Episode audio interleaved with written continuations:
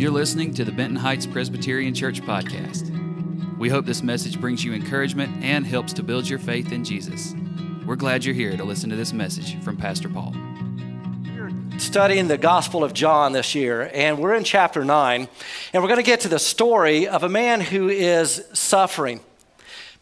Some of you experiencing suffering in your life.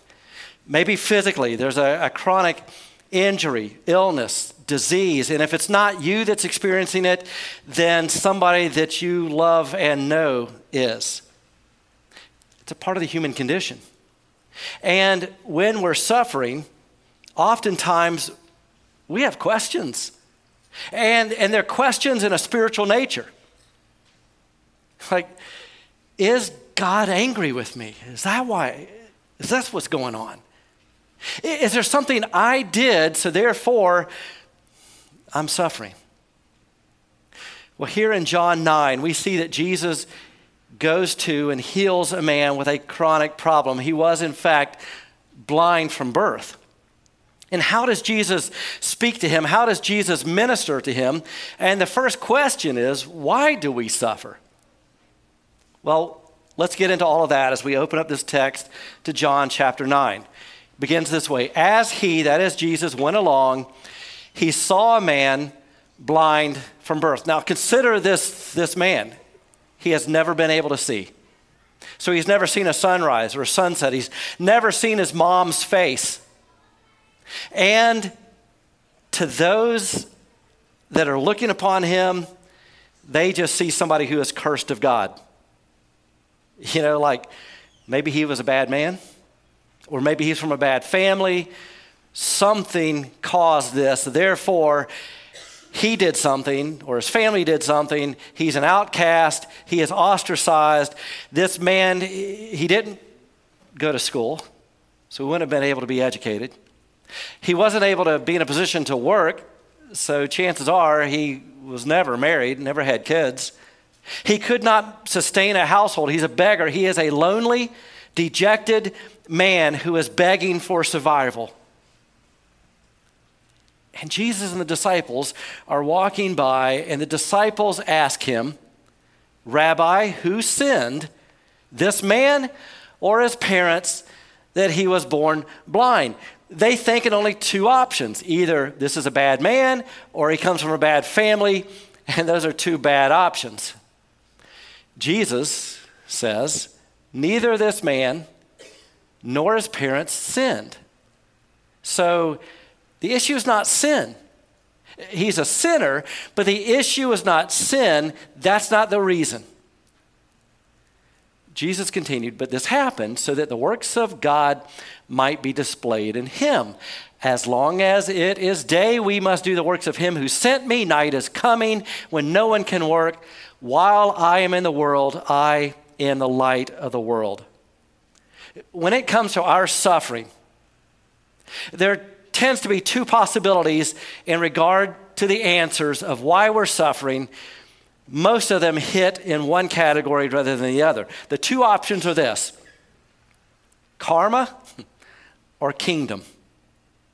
The natural default is for people to think in terms of karma. Karma, which is not Christian, is this good things happen to good people, bad things happen to bad people. And if bad things are happening to you, guess what? You're a bad person. That's their answer. Or if it's not you as a bad person, you come from a bad family. Well, just so you know, in, in Eastern religions where karma originates, there's not a whole lot of empathy and sympathy for those who are suffering because they figure if you're suffering, you did something wrong. You're a bad person. Therefore, it's your fault, your problem. How many of us haven't kind of gone in that direction, in that same error? Sometimes we see something happening in somebody's life and we say, man, I wonder what they did to deserve that. That's thinking in terms of karma. So the disciples come to Jesus, and that's their thinking. Is this a bad guy, or does he come from a bad family? And Jesus says, Look, the issue is not sin, the issue is suffering. The Word of God can give us a variety of perspectives on suffering. So, having just said all that I just did, number one, it could be a result of sin. How many of you made bad lifestyle choices? And they affect your health negatively. So, if you you don't eat well, you drink too much, then those things are not going to go well for you. It's possible that you could be suffering as a result of your choices. Was this man suffering a result of his sin? No. It says he was blind from birth. So, according to their reasoning, he must have done something pretty bad in his mother's womb. a second perspective as to why we suffer we live in a fallen world.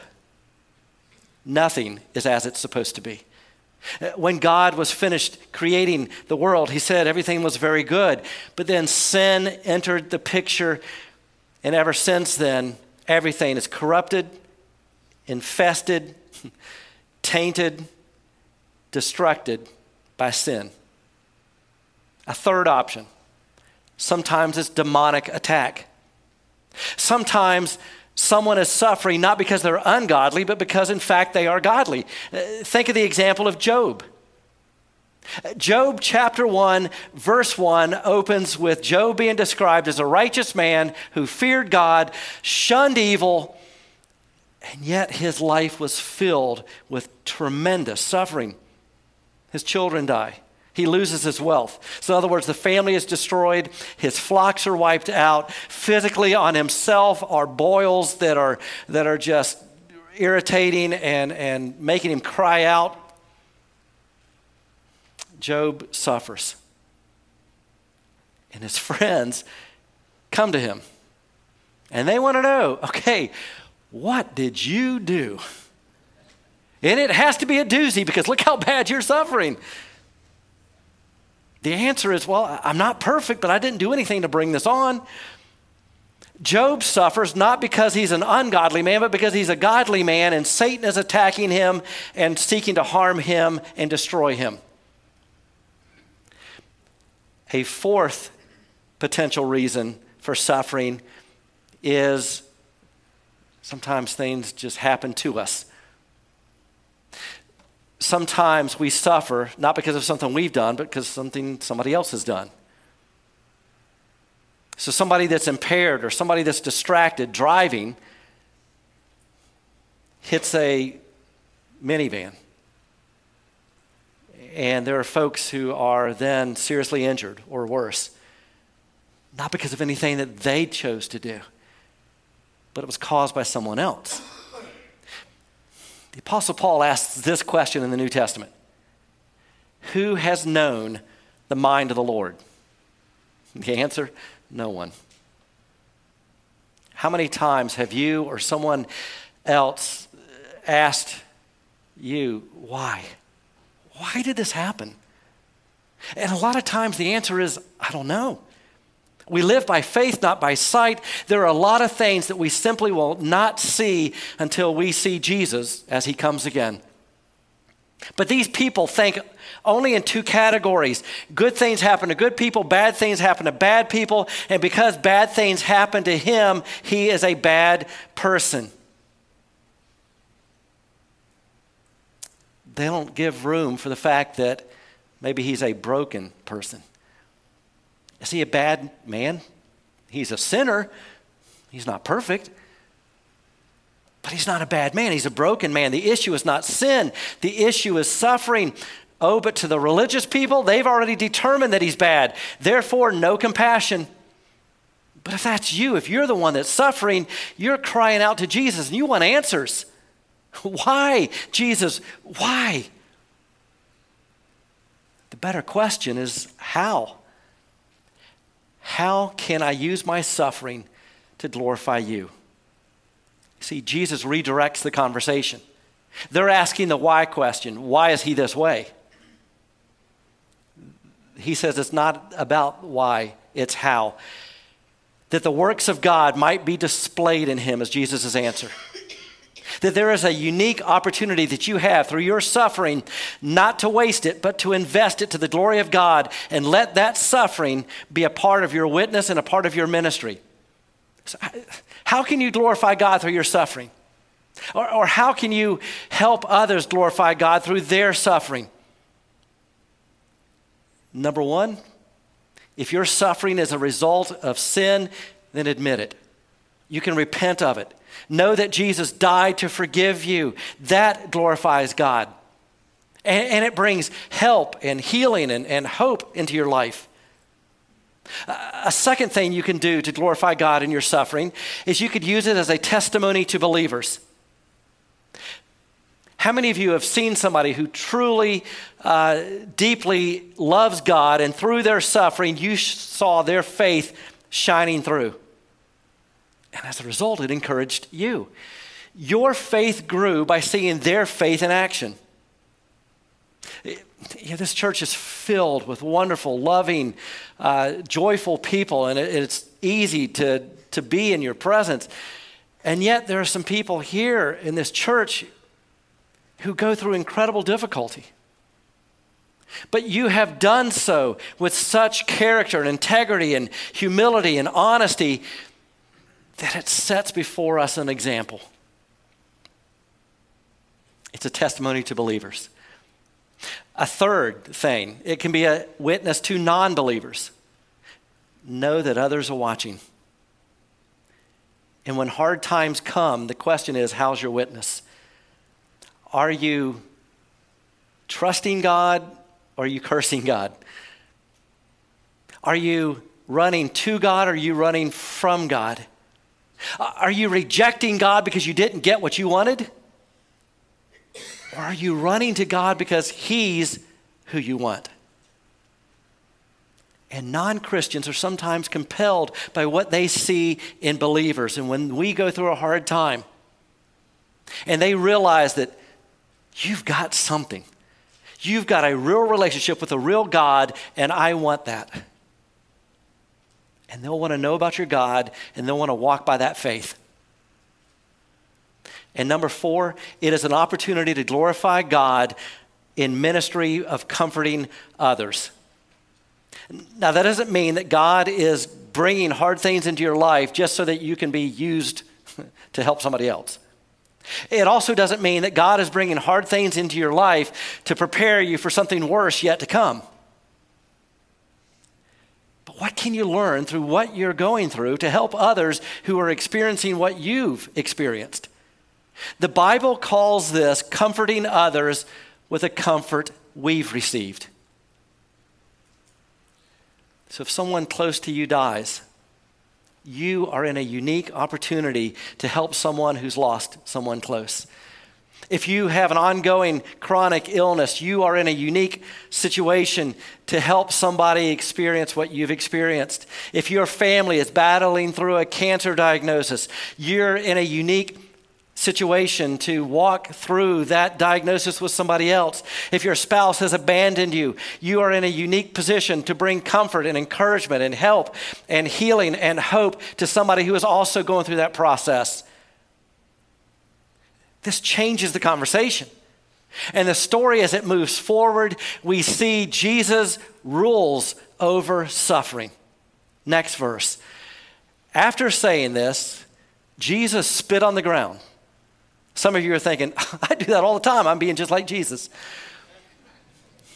He spit on the ground, made some mud with his saliva, and put it on the man's eyes. Go, he told him. Wash in the pool of Siloam, this word being sent. So the man went and washed and came home seeing. His neighbors and those who had formerly seen him begging asked, Isn't this the same man who used to sit and beg? Some claimed that he was. Others said, no, he, he only looks like him. Uh, You know, like, is this the same guy? We're, we're confused. Is, is he healed? Is he, is he faking it? Uh, what's the deal? But he, insi- he himself insisted, I am the man. You see, that's where your ministry starts. Just share what God has done in your life. That's where you start. Well, then they ask, well how then were your eyes opened? they don't believe in miracles. Christians still have a hard time believing that God can and does heal. Next verse, he replied, The man they call Jesus made some mud, put it on my eyes. He told me to go to Siloam and wash. So I went and washed, and then I could see. Where is this man? They asked. I don't know, he said. It's kind of mean to ask a blind man. we want an eyewitness. Where's Jesus? Well, let me tell you, up to this point, I've not seen anything until just now. And I have no idea what Jesus looks like. So I'm not going to be able to help you. You see what this is? This is the beginning of the unveiling of the true king and his kingdom. Way back in Isaiah 61, 700 years before Jesus walked on the earth, it was the prophecy given that when the king comes, he will give sight to the blind. And Jesus himself quotes from Luke 4 when he begins his public ministry, and he is reading from Isaiah 61 when he says this the Spirit of the Lord is on me because He has anointed me to proclaim good news to the poor. He has sent me to proclaim freedom for the prisoners and recovery of sight for the blind. So that when you see blind eyes opened, you'll know it's the King. Question How many folks in the Old Testament? Born blind, were healed? Answer zero. So when Jesus shows up and he heals the blind, he's doing something unique. He's doing something supernatural. He heals a man born blind. So now let's compare this man, these religious leaders, and Jesus, the, the folks that we've seen so far. First, regarding this man, was he healed before or after his obedience? Jesus tells him, Go to the pool, wash. Was he healed before or after he went to the pool? It was after. Some of you know that God has asked you to do something. And you're like, God, I just want you to bless me. But God's like, I want you to obey first. So often, his response is going to come to our obedience. He's going to bless us, but it's going to be following that we do what He asks us to do. So he goes to the pool. The man washes. That's an act of faith. He doesn't know if it's going to work or not. But it's also uh, a little inconvenient. The guy's blind. Jesus tells him to go to a certain pool and wash. It's about a half a mile from where they are in the temple. Half a mile, blind, walking through crowded streets. But he makes it to the pool. And it worked. And his faith held him until he got sight. Okay, well, next are the religious leaders. They have a problem because they can't distinguish between man made rules, their rules, and God's laws. Now, God has laws that are for all people, all times, all places. We have rules that are for us, but we cannot elevate them to the status of God's laws. So, God has a law obey the Sabbath, keep it holy. But in addition to that, they add to it.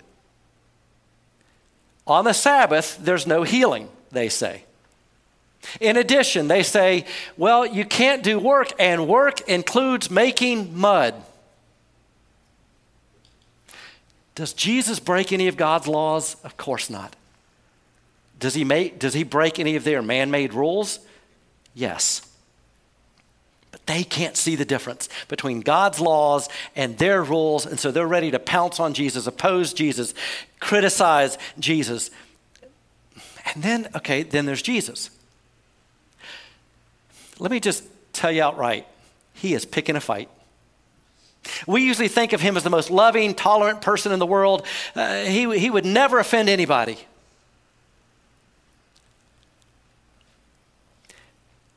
Let me tell you, Jesus offended people, and he still does. he offended them on that day because he healed on the Sabbath. But here's why it's offensive because he didn't do it just once. If you put all the gospel accounts together, he healed on the Sabbath seven times. Why couldn't he heal on Monday? What's wrong with Monday? Why can't he heal on Monday? Because that's not offensive. Sometimes God offends us because He wants to reveal to us that we have a position or we have some perspective that is not right and it needs to change and we need to trust Him. The healing works, right? He goes to the pool, he's able to now see. There should be a party thrown for this guy. Nope. The religious people show up. Next verse. They brought to the Pharisees, the religious leaders, the man who had been blind. this guy just gets to see, and who are some of the very first people he gets to see? the religious leaders with their big hats and their clipboards and their checklists.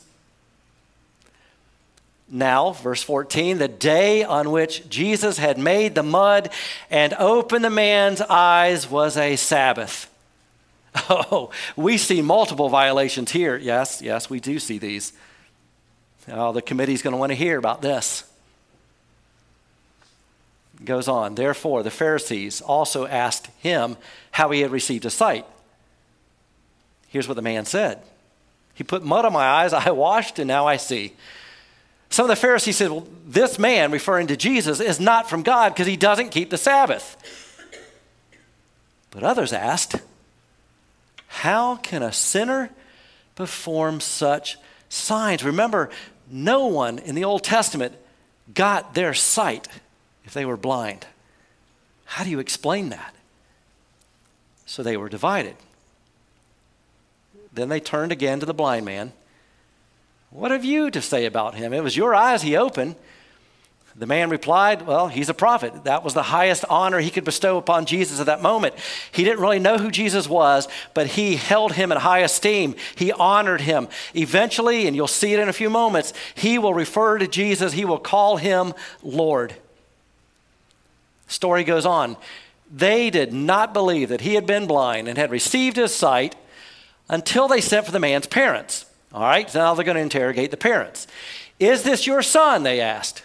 Is this the one you say was born blind? How is it that now he can see? We know he is our son, the parents answered, and we know he was born blind.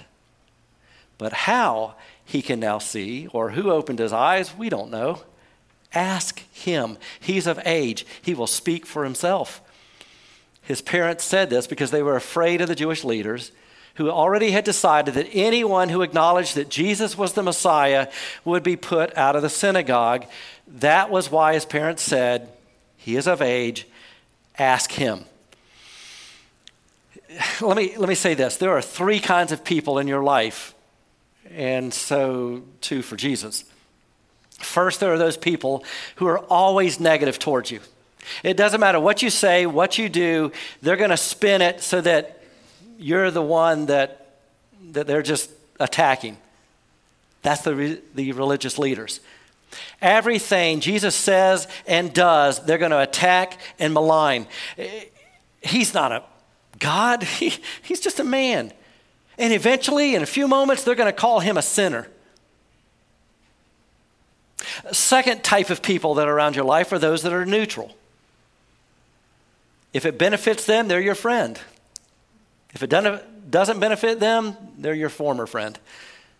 Who in this story is neutral? It's the parents. They feared being excommunicated from the ability to worship with everyone else in the community. If they got thrown out of the synagogue, they perhaps would lose their job. They would lose their social standing. But more than that, they'd be made to feel that they'd lose their opportunity to go to heaven. They're neutral. How many of you maybe have been in that kind of position where somebody says you you're, you're in a crowd of folks, whether it's at work or hanging around some folks, and they say, ah, Oh, those Christians. And you don't say anything. Maybe it's that way in your family. You, you're just remaining neutral. But then who in the story is positive? These are the people in your life who, no matter what, love you, will stand by you.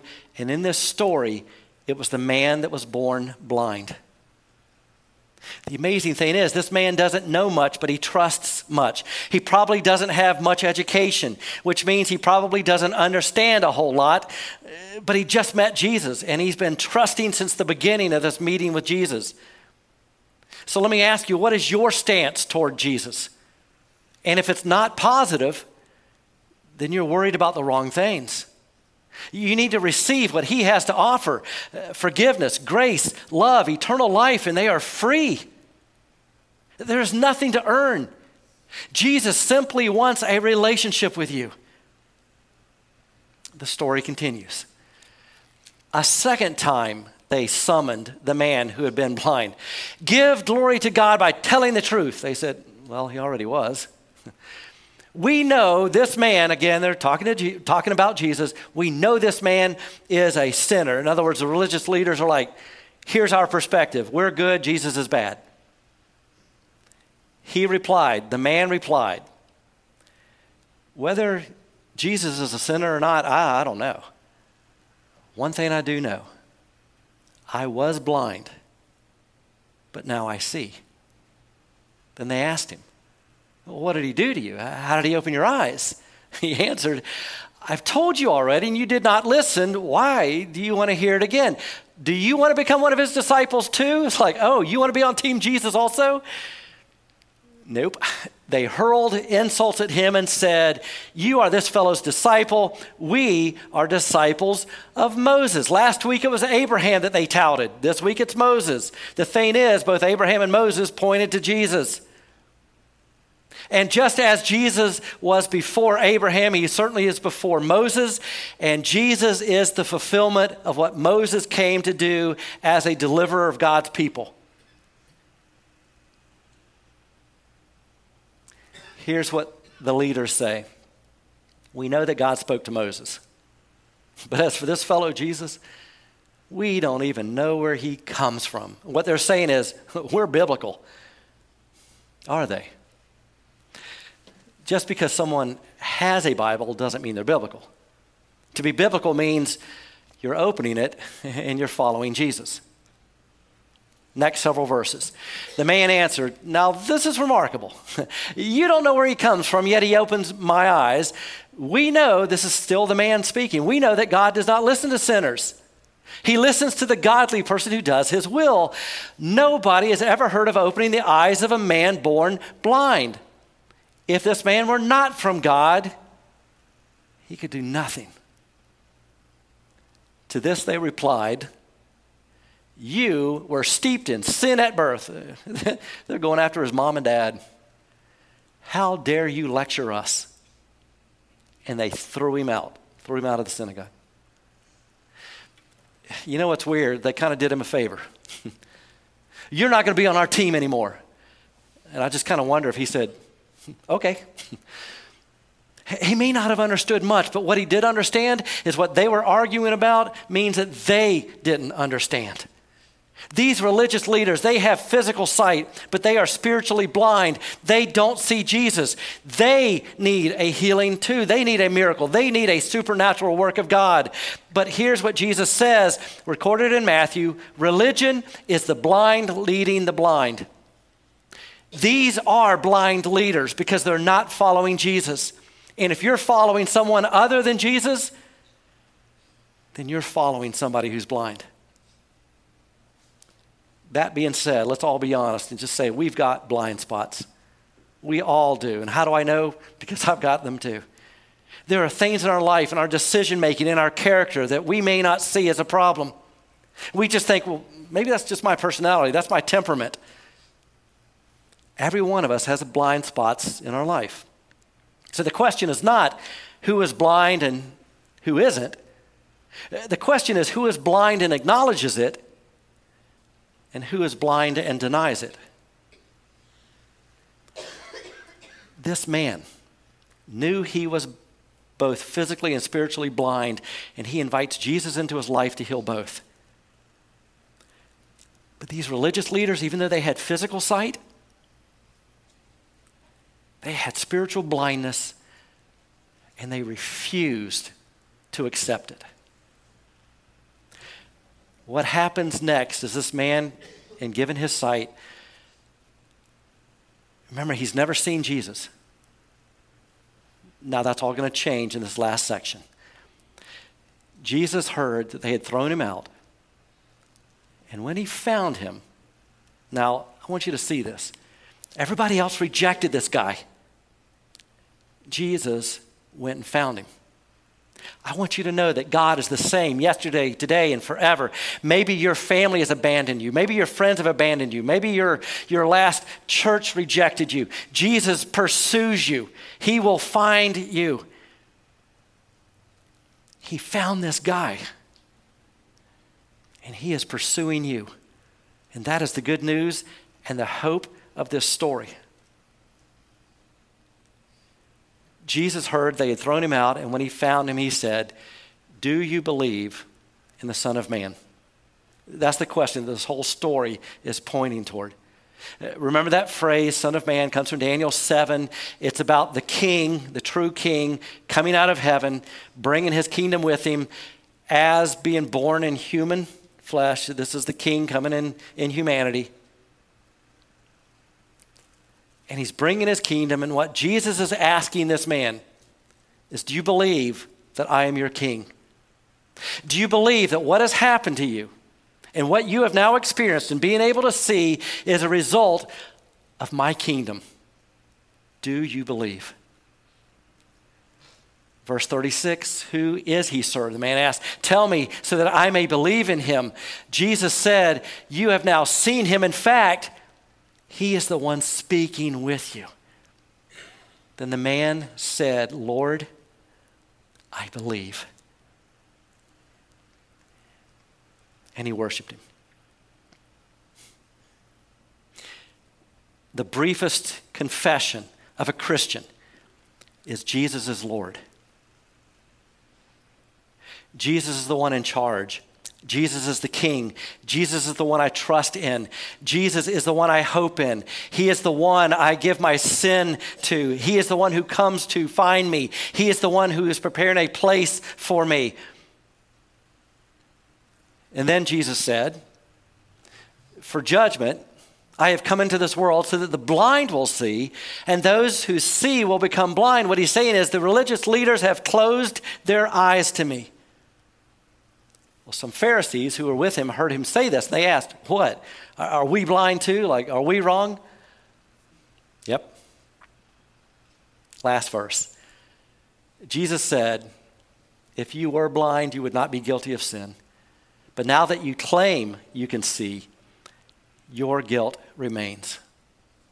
It really comes down to this those who believe in Jesus, those who don't believe in Jesus, those who trust in Jesus, those who don't trust in Jesus, those who open their eyes to Jesus, those who close their eyes to Jesus. And, and let me close with this Do you believe that He is the Son of Man? And I hope and pray that you will say, Lord, I believe. And if you believe, you will do exactly what this man did he worshiped Jesus. He worshiped him, not out of fear, but out of faith. He was absolutely in love with Jesus, whom he had just met. Do you love Jesus? Do you love the fact that he went to the cross and died in your place for your sins? We hope you enjoyed the message. You can connect with us on Instagram, Facebook, our website, bhpres.org, and subscribe to our YouTube channel to stay up to date on all our latest content.